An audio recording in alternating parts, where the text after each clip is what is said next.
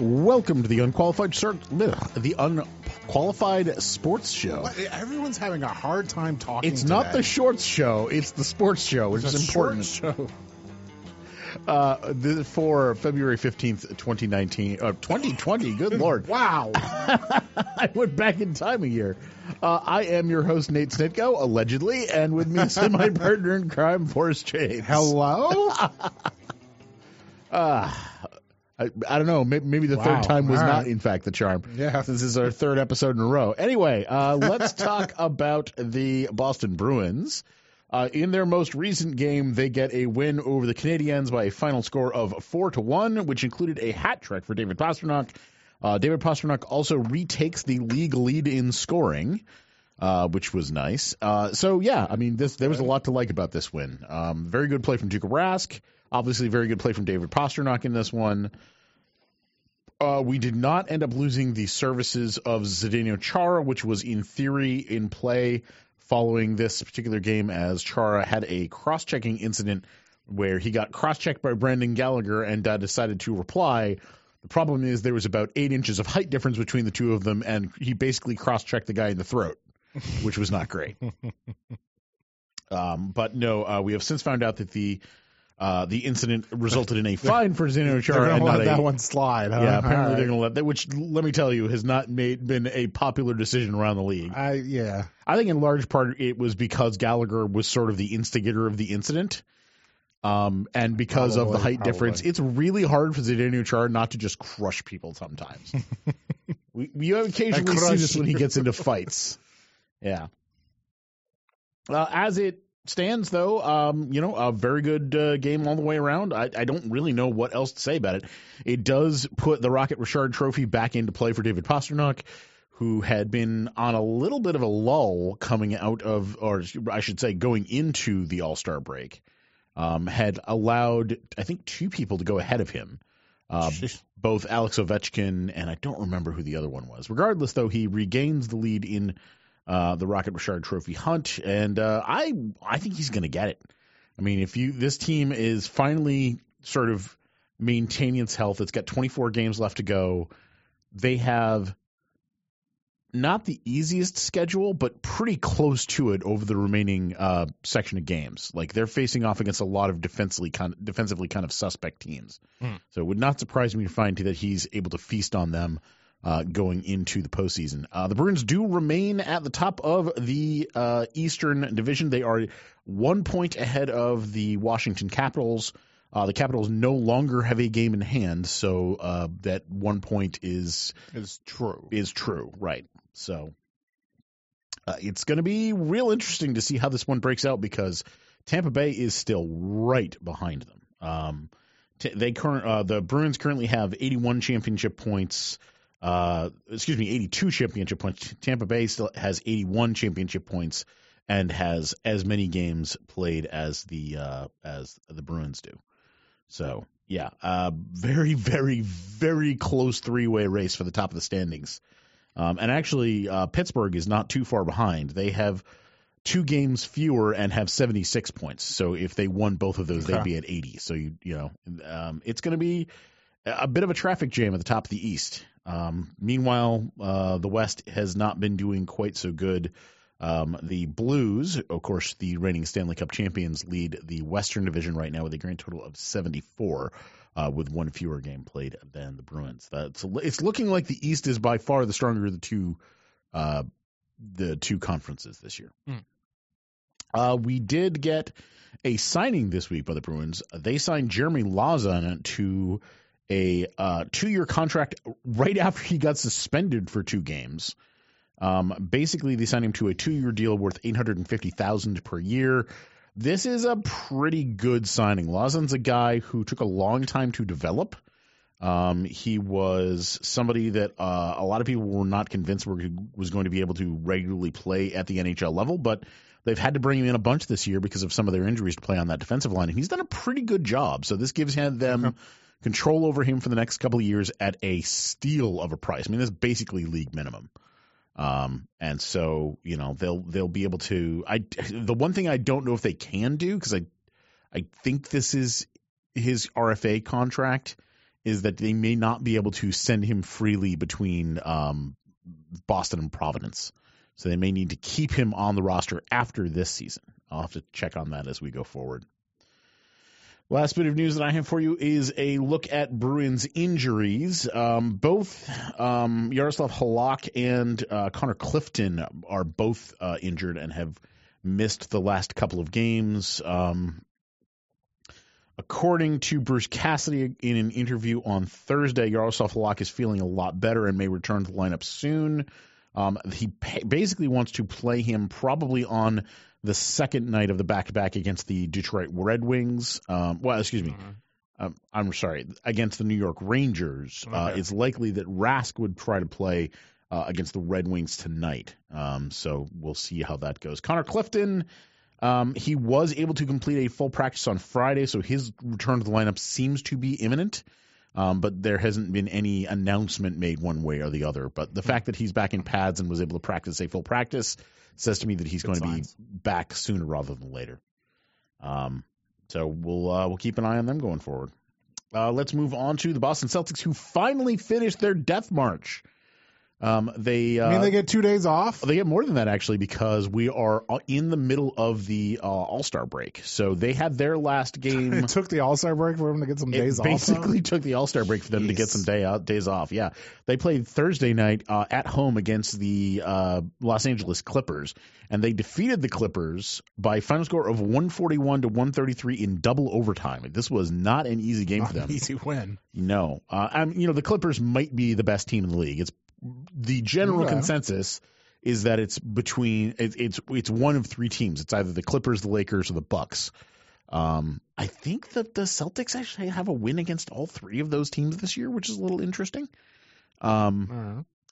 but yeah, this was a game that they played without Jaylen Brown, who was out uh, due to a thigh contusion, which we'll talk about in a minute. But uh, you know, they did a really good job of maintaining a good level of scoring. Jayson Tatum has 39 points in this one. They actually got a really big offensive game from Marcus Smart, and it didn't hurt them, which was kind of weird. Wow. Yeah, uh, I mean, you know, that we- we've talked before about the fact that if Marcus Smart has a big game, that it's usually a pretty poor sign. But no, in this one, he was pretty good. Um, Kemba Walker really was not. He wasn't as prolific as you would expect, but he was not bad in this one. He was actually defensively pretty important in this one. He had a really big steal uh, at the end of the second quarter, going into the half, that really kind of kept the uh, the the momentum the momentum alive for the Celtics in this one. Um, uh, Jayson Tatum just took over the fourth quarter in this one. Uh, he- is really it's it's kind of gratifying to see that he got elected to the All Star game and then continued to play at an All Star level. Like he seems to take that as a challenge of his abilities rather than as a sign that he's sort of reached the peak, which is nice. Um, sometimes That's you good. sometimes you get that guy who gets elected to All Star and sort of assumes that they're as good as everyone else and don't need to really improve, and that is clearly not the case with Jayson Tatum. He has really become. I think he's their best player right now. Really? I think like you know, and I, and I don't Alright. think that it's close. Like as much as I love Kemba Walker and, his, and what he's come in and done, and as much as I love Jaylen Brown and the the level that he's found, that I don't think that a lot of people thought that he was going to be able to find. Their best player is Jayson Tatum right now. Like if it came down, to, if if the playoffs started today, and they had to rely on somebody to to be that guy for scoring, it would be Jayson Tatum. Now the good news Alright. is, is this is not a roster that is built around one person scoring, so that Yeah. he he has the you know the ability to have a bad night here and there, but he's been really really solid over some very grueling sets of games the last month or so. Um, I don't think that he's had a game with under 20 points, points scoring in like the last three weeks. And they're a pretty heavy schedule too. Yeah, yeah, in a really heavy schedule, Yeah. like multiple back to backs, a lot of you know, you know, away, home and away games, that that kind of thing. So I, I've been very, very happy. Like he's really kind of made it a point to show people that his election to the All Star team is not a fluke.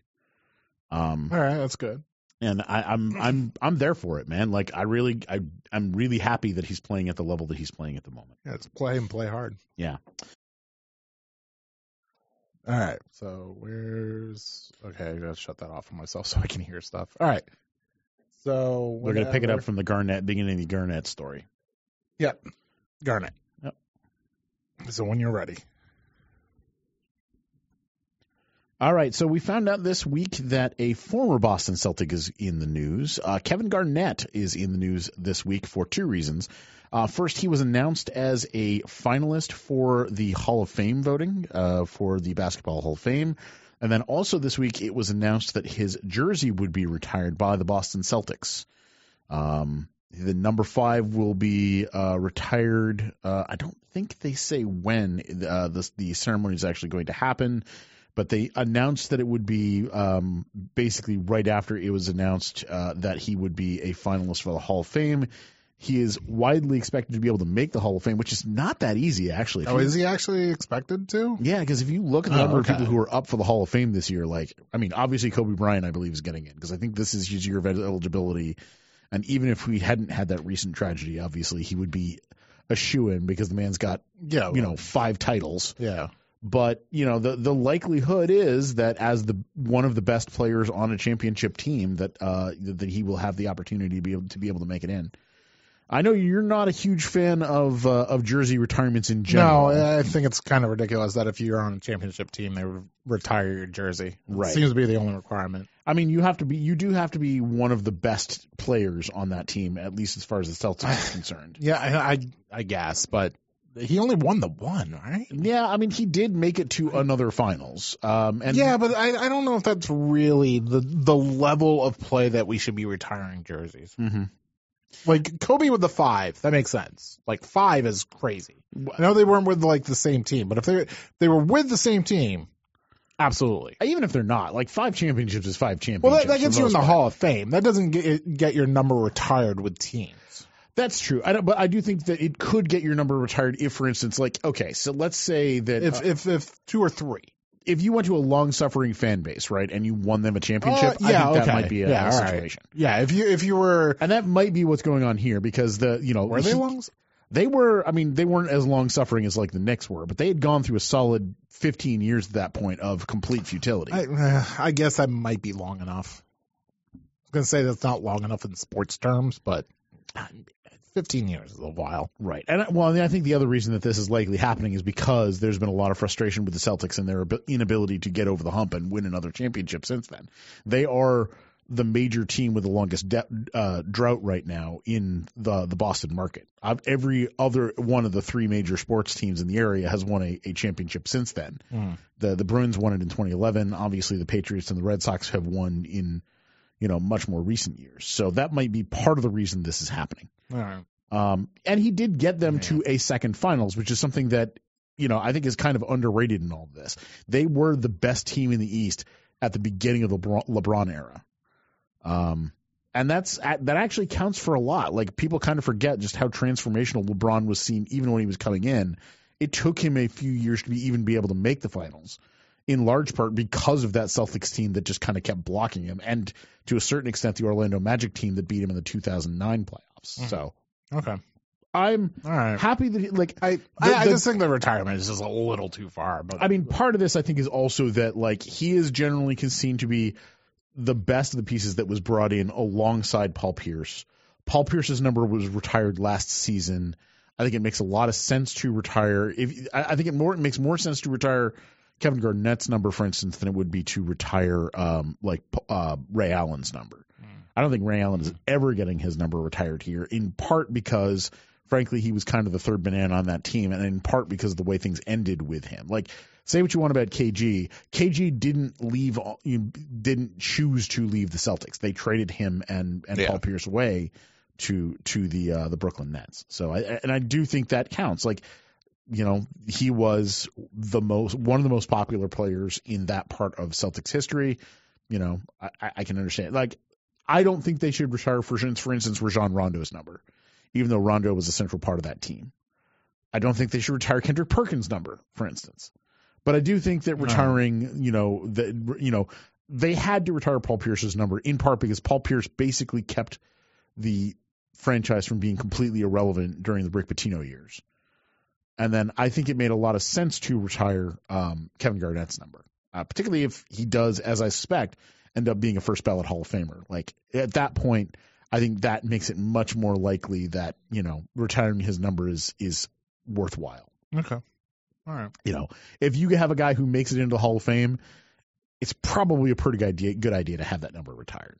Uh, nah, mm, okay. We'll, we'll disagree on that one. Maybe. Anyway, uh, last bit of news that I have for you about the Boston Celtics is that Jaylen Brown missed the Thursday night game that we just talked about uh, with a thigh contusion. Um, kicked by a mule. he got kicked by a uh, a bull actually. uh, he got kicked by a bull in the Friday night game last week uh, and suffered a deep muscle contusion. He tried to play it on the following game and was kind of a shadow of himself. He really did not look particularly good. He didn't have a, a terrible night, like he wasn't, you know, one of the worst players on the floor by any stretch of the imagination, but he was also nowhere near the kind of player that they think they felt like they needed him to be against the Clippers. Uh, instead, they basically let him go on break early, um, which I think was a good idea. Uh, obviously, you know, we're at the the All Star break. We've got, I think, about 30 games left in the regular season. Um, the the Celtics are basically just now getting people healthy again. All Star break comes that late in the season. Yeah, it's this weekend. It's actually Yeah, I know it's this weekend. weekend. Yeah, Oh, I, I I didn't think it was that late. they do their trade deadline before they do their All Star uh, game, which I, I actually think makes a lot of sense. It's one of the things about the NHL that doesn't make any sense to me. They've already had their All Star game, but you could have theoretically have a possibility where somebody is in All Star weekend and traded. Um, it hasn't happened very often, but it has happened from time to time. So, you know, I, I think the way that the NBA does it is better. They've had their their trade deadline already. You know, usually at this point, you're not going to buy out an All Star. So if if somebody appears in All Star Weekend, they are appearing on the team that with on which they are likely to spend the remainder of their uh, their season. Okay. As for Jaylen Brown, you know, they need him healthy. Like I think they've got a shot at coming out of the East. Really, at this point, the only two teams in the East I think that they would have a real hard time with would likely be, um, I guess, three teams. I, I should throw Toronto in there. I was going to say Raptors. the thing about the Raptors is they've been winning really, really, really good games, but at the same time, like I kind of feel like they're shooting their wad now, so to speak. Like I just don't feel like what they're doing is sustainable. Okay. Um, really, Miami with the additions that they made during the trade deadline, and then of course the Milwaukee Bucks, who are just throttling everyone they come across right now, and in doing ways that are scary. Like the Bucks are on pace to win 70 games, and they're playing their best player less than 30 minutes a game right now. Like Okay. on average, Giannis Antetokounmpo is playing about 25 minutes a game, and they're still on pace to win an almost historic number of games. It's kind of scary. But, you know, with the Celtics coming back and getting healthy, if they can solve their problems at center, which in large part is going to depend on what happens with Robert Williams, if they can pick up somebody off the buyout market who is going to give them some scoring off the bench, I really think they can make a push, at least to where they were before the Kyrie era, which is making the Eastern Conference Finals. Okay. So Mhm. you know, and and a big part of that is going to have to be Jaylen Brown. He is one of their best players. They need him healthy. I think it makes a lot more sense to sit him down now. And you know, even if they thought they might have needed him to build, beat the Clippers, which apparently they did not, I think made a lot more sense for them to let him get healthy now in preparation for the sort of the the stretch run uh, right there at the end. Because basically, from after this weekend through the end of April is crunch time as far as the as far as the regular season is concerned. Now is the point where you seriously jockey for whatever position you're going to get, and they need him healthy to do that. He is one of their best four players. It is in some order. Well, I, Jayson Tatum seems to clearly be at the top of that list right now, and then it's Yeah. you know Kemba Walker, um, Jaylen Brown, and to a certain extent Gordon Hayward, which I have to admit I did not think was going to be the case at the beginning of the season. Gordon Hayward has been a lot better over the last month than I really expected him to be. Yeah. All right, let's take another break. When we come back, we're going to check in on the Boston Red Sox. Spoiler alert: the Mookie Betts trade went through, and I'm still not happy about it. Uh, we're going to check in on the New England Patriots, but we are not going to talk about Tom Brady. And then eventually, we were going to talk about our adopted XFL team. So, uh, as I mentioned before the uh, the break, the Mookie Betts deal was finalized this week. Now, we had talked last week of the fact that it was originally going to be a three team deal uh, involving the Dodgers, the Red Sox, and it turned out the Minnesota Twins.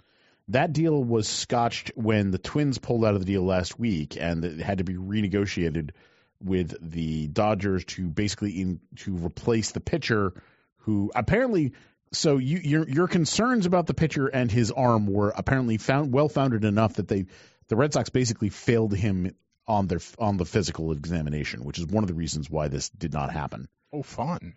So instead, uh, their trade with the Dodgers is official. Mookie De- Betts, David Price, and half of Price's remaining contract are going to Los Angeles. Uh, Boston will pick up Alex Verdugo and a couple of prospects, Jeter Downs and Connor Wong. Uh, I still hate this deal. Uh, I do want to point people to the ringer.com. There's a really good article there about just how terrible this particular deal is and how unnecessary that it's going to make things. Um, if you know, we had talked about the fact that this is largely due to the repeater tax, which is, um, you know, certainly part of the justification that was used to make it uh, to to bring forward uh, to the fan base as to why this trade had to go down. Uh, but I want to point in, people to an article on the ringer.com by Zach Kram called The Myths Behind Boston's Mookie Betts Trade's Justification, which really breaks down just how little money they're saving uh, in, in making this particular deal. Really? Yeah. Um, the competitive tax penalties this year would have been about, I want to say it was like 10 million total uh, in overages, $250 million uh, the, they basically would have had to pay 9.8 million dollars a year additional. There might have been a, a, multiplier on that, but it wouldn't have gone up more than uh, you know another four million or so. Um, so really, this whole thing was just a, a complete clown show from start to finish. Um, well, that's fine. Yeah, I, I gotta be honest with you. Like, I'm I'm I'm gonna have a real hard time paying any attention to the Red Sox this year. Oh, yeah. Like, unless they are way better than I think they're going to be, I just really like my enthusiasm for what my whatever enthusiasm I had for this team is pretty well gone. But you have to go in with low expectations this year, anyways, with the way that they played last year. Yeah, well, and they certainly still have not solved their pitching problem. Yeah, I mean, their their ace at this point is probably Nathan Eovaldi. Like they might they might hit balls out of the park constantly. Mm-hmm. But they're still going to be losing like by like four runs or five runs. It's a distinct possibility. I mean, they they haven't fixed the bullpen. They do still have no. Chris Sale, but Chris Sale, uh, I got to be honest with you, know. I'm not like he's having such a hard time staying on the field. yeah, he, he's already sick. Like he's like pitchers and catchers reported he's already out of uh, uh, spring training pitchers and catchers because with pneumonia. Yeah, like I, I, you know, I have a hard time blaming a guy for for health issues, but he seems to constantly be, you know, difficult to keep in a position to be able to pitch. Um, so yeah, I mean, I, I, unless things are considerably better, like my interest in this in my interest in this team has been considerably lessened he's, by the, the Mookie Betts trade. It's Sale's starting to become that problem that I've always had with like big deals is that once the big deal is given, like I don't think they have much motivation to keep going. I don't even baseball. think it's a matter of motivation because he had a couple of injury history. He had an injury history even before he signed that deal with the Red Sox. I think part of the problem is it is so hard these days to maintain the high level of pitching that you need to be able to go against major league hitters that you often leave yourselves open to maintenance problems because you in order because you basically have to be able to throw 90 miles per hour plus for multiple hundreds of pitchers a game like 30 times a year. And that's not something the human body is built to do. Right? Like in a lot of ways, I think we're a little bit spoiled by the fact that, you know, as Red Sox fans in particular, I think that we're a little spoiled by the fact that we had Wakefield here forever. Because Wakefield was one of those guys who would be fine for like a 200 pitch game 50 times a year just because knuckleballers are freaking voodoo. Right? yeah. Um, we did have a signing this week. The Red Sox signed a 31 year old named Kevin Pillar to a one year deal with 4.5 million. This is another one of those short term deals that basically is going to allow them to have a whole bunch of expiring contracts after this season. Um, you know, Pillar is a good player who's been a little bit on the downslope the last couple of years. He batted 259 with a 287 on base percentage, a 432 slugging percentage, a 719 OPS, 21 homers, 37 doubles, three triples, and 88 RBIs last year in 161 games. So he is durable.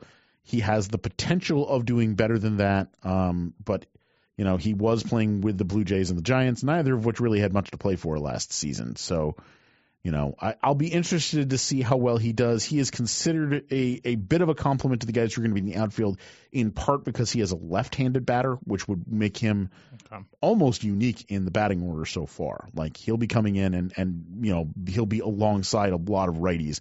And let's not forget that the Major League Baseball did reinst or did institute the three batter minimum um, during this offseason. So the the likelihood of it being valuable to have somebody who's the occasional left-hander may be increased by the fact that they may not be able to have situational matchups against him quite so easily. Uh, last bit of news that I have for you about the Red Sox is that uh, Ron Roenicke was announced as the interim manager this week.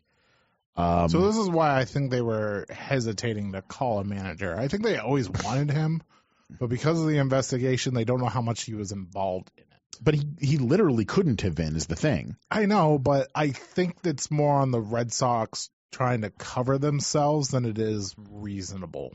I guess, like, I mean, I would expect that once the things are, one, I would expect that at some point this season he will go from interim manager to announced as the manager. Yeah.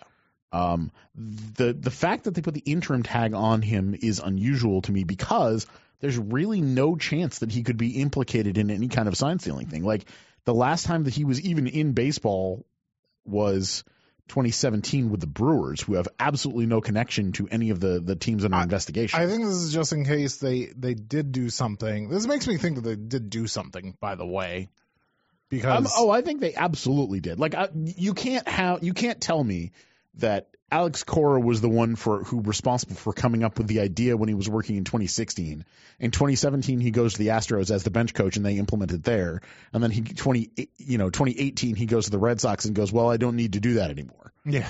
Like that doesn't make any sense to me. But I, I kind of wonder if they're if they're just doing this because they think that Major League Baseball might do a like sweeping thing and like I don't know ban The only all other- the coaches. The I- only I other reason this would make sense to me to announce him don't as interim is to give him an out in the event, for instance, that they have a ton of like if they have a whole bunch of players suspended for taking part in a cheating scheme. And he decides that he doesn't want to be a manager here, then I guess that would make Yeah, a certain amount of sense. already, But haven't they already declared that they're not going to punish any players? yeah, and so that was the thing. Like Manfred had come out and pretty much said that none of the players were going to be punished for what happened. Now, in part, that seems to have been a bid to get them to talk. There's pretty much zero chance of that happening now because of what's happening in public to the, the to the Astros players that did talk.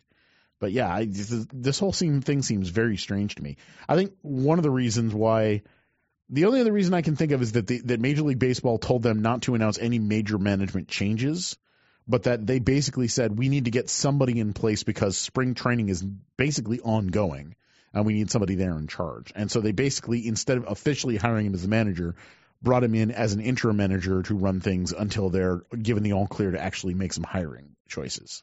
Maybe.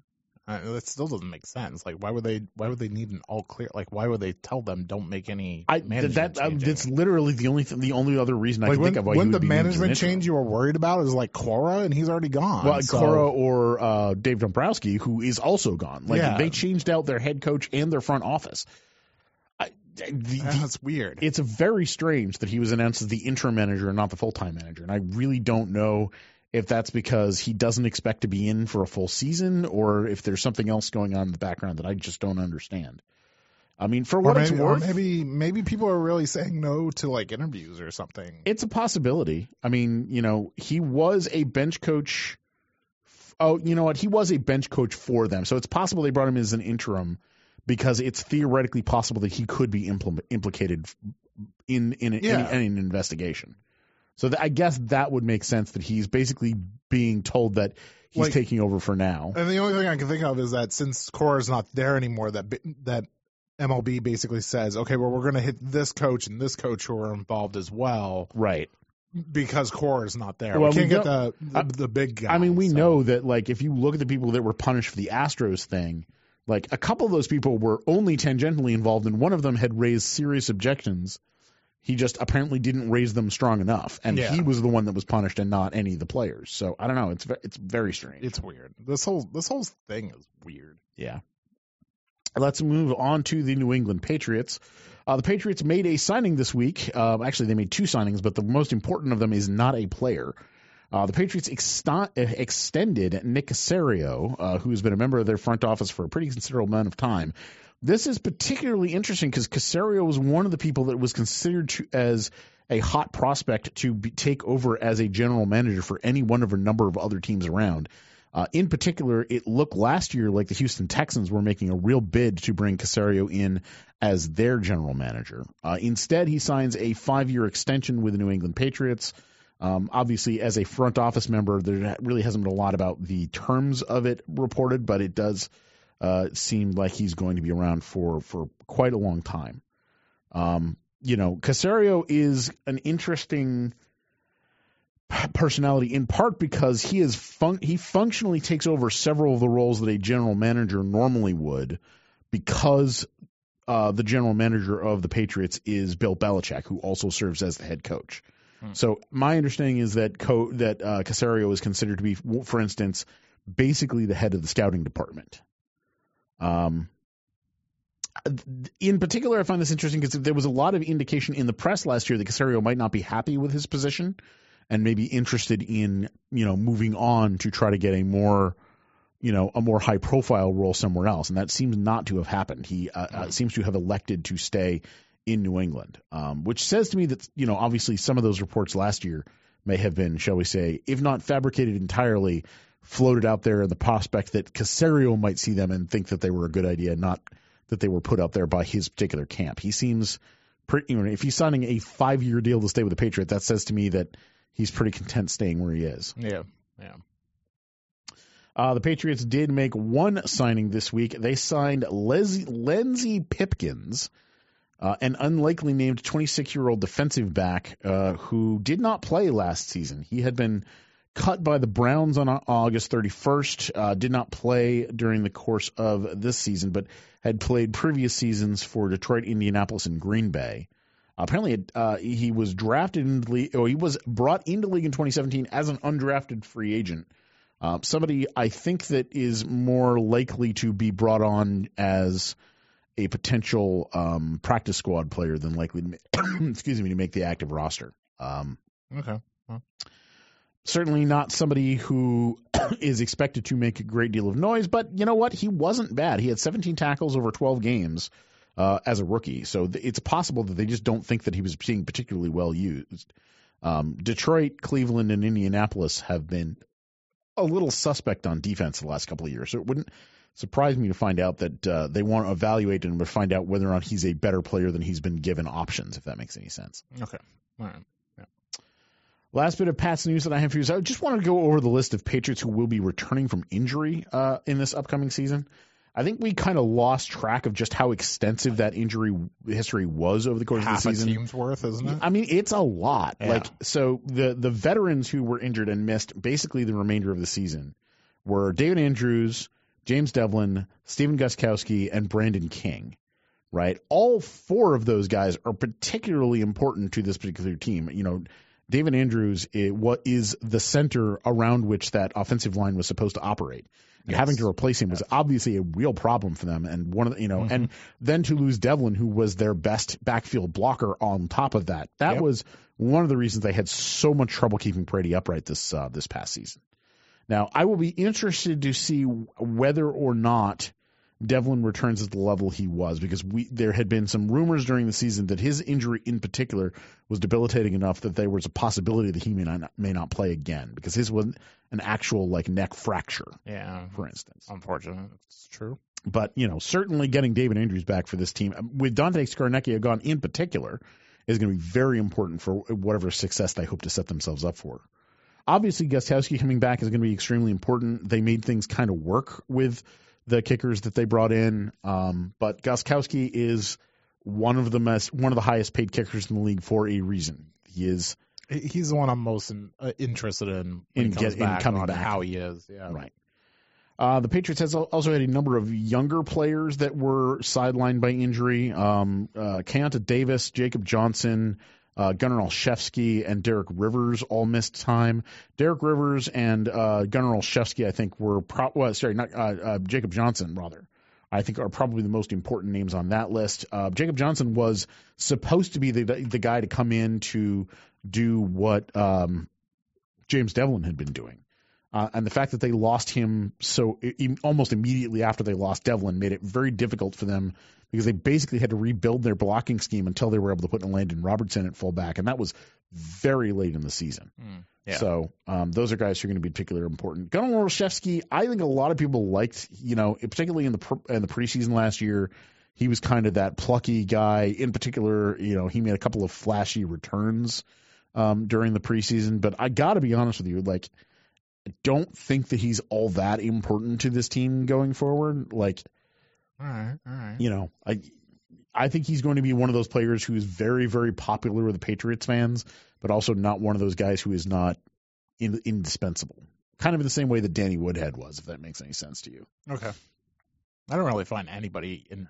Well, maybe a few as as indispensable, but Right.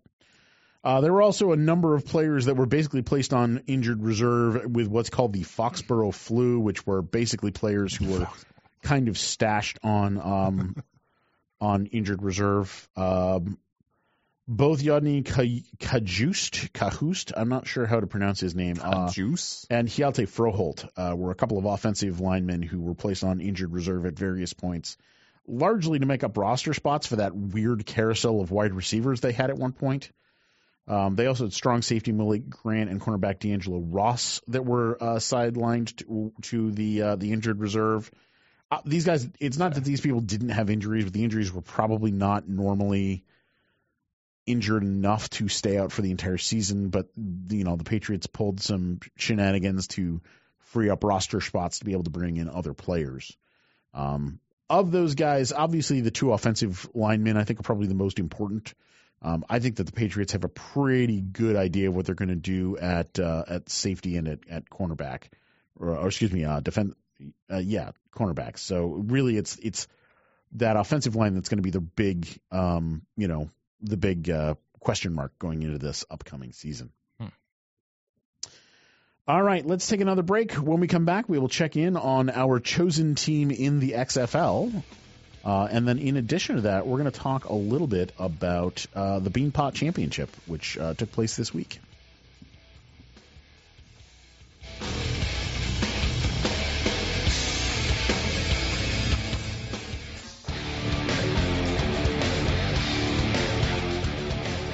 All right, we are back. So, before the beginning of the XFL season, we decided that we were going to adopt a team.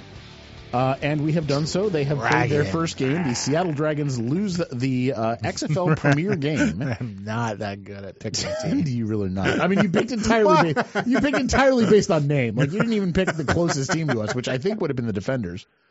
Uh, regardless, though, Where were the defenders though? Weren't they DC. DC. Yeah, no, I'm not picking a DC. Yeah, I don't think there's a New York team. There might be, but I don't think so.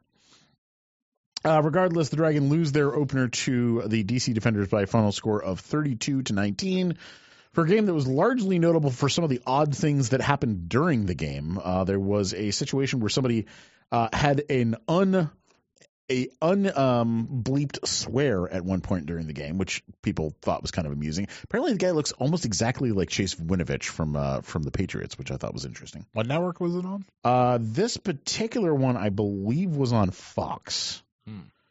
Hmm. Um, uh, the other thing that was notable is that uh, Jim Zorn, who is the uh, Seattle Dragons coach, uh, basically was blindsided by the fact that the E- uh, no, I'm sorry, it was ESPN because the ESPN crew is the one that was Oh, broadcasting ESPN? his. Uh, it, the ESPN crew was broadcasting his play calling. Apparently, he was holding the clipboard over his mouth. Okay. But because he was mic'd up, they were broadcasting to the second screen stuff what he was saying, um, which apparently was. it seems dumb. It does, and I'm That not just seems like. dumb. I on, guess- on ESPN's part. I can kind of understand why they would want to give people that access. On the other hand, like the competitive advantage it would give somebody just to be able to like live stream the calls that are being played, seem, that seems to be uh, a little on the Yeah. on the, the questionable side. As far as the game itself goes, it was fine, which I have to be honest with you was kind of a victory for uh, for the XFL. Like it looked like football. There were a couple of notable differences. The replacement that they use for kickoffs, I think, is actually really interesting, and it's something that I've seen a lot of people suggest the NFL may want to adopt. Basically instead of having the players line up next to the kicker and then run downfield, basically only the kicker is back and they line up at uh, close to the line of scrimmage like it's a regular play, which allows you to have the potential for a return without people sprinting at each other at full speeds, which is really tends to cause the the highest degree of injury. but you still have the possibility of somebody breaking a return for big yardage. It's a lot harder because obviously the defenders are all the way down the field, but you're not ending up with those massive swings in momentum that can really cause injury. And it's you know it's obviously very exciting play, um, but it's also a lot less likely to result in injury than uh, than the the way that the NFL does it. Uh, I actually was super interested in the fact that they had adopted a kickoff scheme that was as well thought out as this was.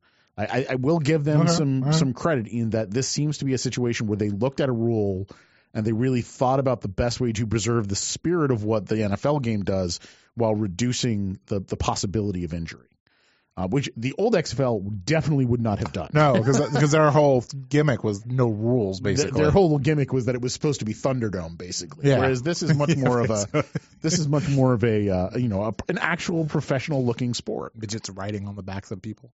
Yeah, uh, they actually had a lot of people show up for this. They had a crowd of seventeen thousand people, which for People seem to be really into it. yeah, I, I I have to be honest with you. Like I think I I don't know whether or not they're going to be able to sustain this level of interest over the course of the season, but I think what they have proved is that there is an appetite for football.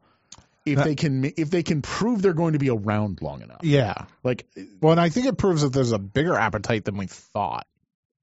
I always thought that there was this level of appetite for football. What I didn't think that was going to be sustainable was actually taking this level of football and making sure that it stayed around long enough that re- people could really become fans. The thing what I thought was that it was only going to be like hardcore football fans were going to be into this, and Mhm. those kind of numbers tell me that even some laymen are kind of just checking it out as well. I think they did something really smart with the scheduling for last weekend, which is that they did a really good job of spreading out the games over the entire weekend. Because I ended up actually watching some of the the games on Sunday because I was out at a bar and.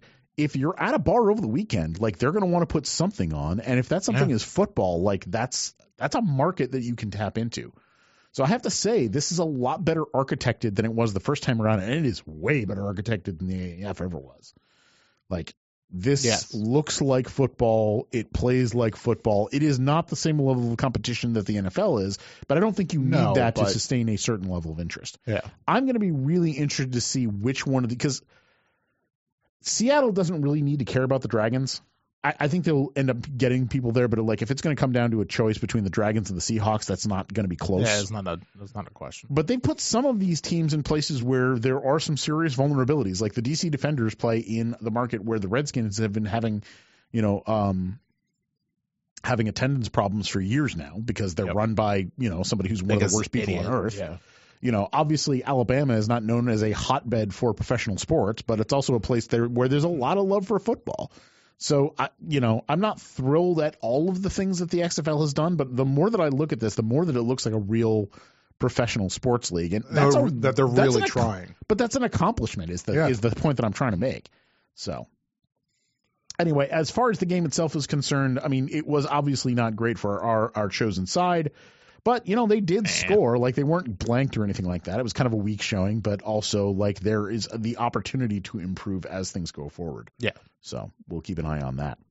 Last bit of news that I want to talk about uh, today is that the Beanpot Championships has come around. Uh, the Beanpot is kind of an odd duck in that it is a, a mid-season tournament in NCAA hockey that is only partaken in by the teams that are basically in the New England area. Uh, Generally, the teams that will are either in the Boston area or within like an hour and a half drive or so. Uh, this year, it was swept. Uh, the entire tournament was won all the way through, uh, including the the sort of seeding round by Northeastern, uh, who Oh, wow. just absolutely ran away. Jeez. They, now they did record double overtime to win the championship game, Okay. um, but they managed to come through. The re- the other reason is that the Beanpot is kind of an odd duck, by the way, is it does not count towards NCAA standings. Uh, this is an entirely separate tournament. It's an from exhibition. what- yeah, it's basically Yeah. an exhibition tournament, but it's one that all of the New England teams take very, very seriously. Um, but big ups to them. I mean, I, it's been years since somebody dominated this tournament. quite as as completely as Northeastern did, and it's an indication that Northeastern, you know, they they have Frozen Four aspirations this year to be able to to to make it to the top of the NCAA ice hockey tournament, and they they it looks like they've got the juice to be able to get there. Like they had to go through some strong teams to to be able to get the uh, the, the Beanpot Cup, and I wouldn't be surprised to find out that you know that can, team continues to play well uh, and gives them a real possibility of coming away with you know. And I think it's been a long time since uh, New England has hosted a Frozen Four champ. It, it's relative, relatively recently be going largely to to teams in the Midwest. So yeah, um, I'm I'm kind of excited to see how this is going to go. I, I'm one of those people who who really likes NCAA hockey. Um, it is not N- NHL hockey, but I, I I don't think that's necessarily a bad thing. In a lot of ways, sloppy ice hockey is almost a little bit more exciting than well played ice hockey, just because p- people score when things go wrong. Okay. So Hang on. I'm uh, I'm really excited to see how well this Northeastern team is going to do. I'm going to enjoy keeping an eye on them. And the the tournament comes up sooner rather than later. I think the Frozen Four tournament starts in about a month. So because they go from basically 16 down to a championship. All right, that will do it for this week. Uh, this has been the Unqualified Sports Show for three weeks in a row. Believe it or not, I know. uh, if you have a story that you'd like to share with the show, or you'd like to provide us some, some provide us with some feedback, feel free to drop us a line at unqualifiednetworks at gmail.com. You can follow the show at unqualifiednet on Twitter. You can follow me on Twitter at nsnitko. That is N S N I T K O. You can follow Forrest on Twitter at Forrest James. And if you'd like to find any of our other content, including the main Unqualified Networks uh, podcast or uh, the some of the specials that we've done, which include fantasy fiction football, you can find them on our website at unqualifiednetworks.com. There you go. Anyway, uh, that's going to do it for this week. We'll see you again soon.